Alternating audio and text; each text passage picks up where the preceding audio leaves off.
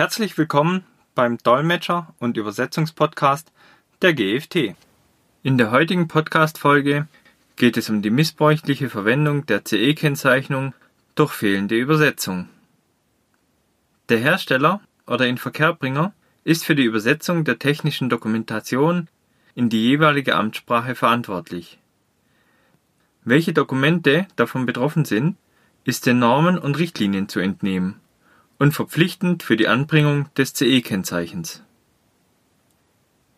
Der Vertreiber hat die Betriebsanleitung und die Sicherheitsinformationen mitzuliefern.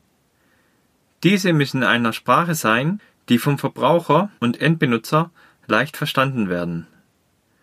Die Sprache ist entsprechend den vorliegenden Gesetzen und Amtssprachen der Staaten zu wählen.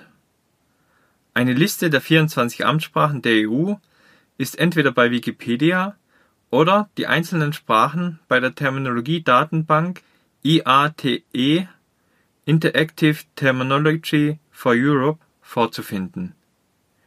Hier sind auch die Amtssprachen von Beitrittskandidaten der EU aufgeführt. Konsequenzen auf einen Blick. Eine fehlende Übersetzung der Anleitung und der Sicherheitsinformationen ist ein Verstoß gegen die CE-Kennzeichnung.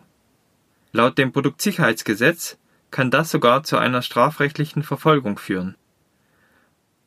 Auf Anordnung einer Behörde wird dann zum Beispiel das Inverkehrbringen oder der weitere Vertrieb untersagt, eine nachträgliche Übersetzung gefordert, eine Rückrufaktion veranlasst, um zum Beispiel neu übersetzte Warnhinweise anzubringen, ein Bußgeld bis zu einer Höhe von 100.000 Euro verhängt eine strafrechtliche Verfolgung gestartet. Bei vorsätzlichem Missbrauch der CE-Kennzeichnung sogar eine Freiheitsstrafe geurteilt. Bei einer fehlenden Übersetzung wird hier die Argumentation gegenüber den Behörden sehr schnell schwierig. So ist in Deutschland hingänglich bekannt, dass Deutsch in Deutschland, Teilen der Schweiz und Österreich verstanden wird.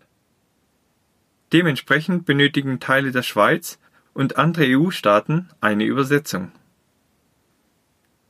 Die Kunden haben bei fehlender oder schlechter Übersetzung das Recht auf Nachbesserung oder Nachlieferung der Übersetzung, Preisminderung, da eine Übersetzung der Anleitung für den Kunden Geld kostet und auch Aufwand bereitet, Schadenersatz, den Rücktritt vom Kaufvertrag, wettbewerbsrechtliche Konsequenzen sind häufig Abmahnungen oder Schadenersatzforderungen. Eine qualitativ hochwertige Übersetzung ist daher unbedingt mitzuliefern, sofern sie von den Normen und Richtlinien gefordert wird. Auch für Inverkehrbringer, die das Produkt in den Markt einführen, ist die Übersetzung als Teil der CE-Kennzeichnung verpflichtend. Es gibt auch Ausnahmen, bei denen keine Übersetzung benötigt wird. Dies ist in bestimmten Bereichen der Luftfahrt nicht nötig hier wird Englisch als Einheitssprache verwendet. Logischerweise muss die Anleitung dann aber in Englisch erstellt oder in Englisch übersetzt werden. Wir sind am Ende des heutigen Podcasts und ich würde mich freuen, wenn Sie auch beim nächsten Podcast wieder dabei sind. Wenn Sie Fragen haben, die bisher noch nicht im Podcast behandelt wurden, können Sie diese gerne per E-Mail an m.binder.gft-online.de stellen.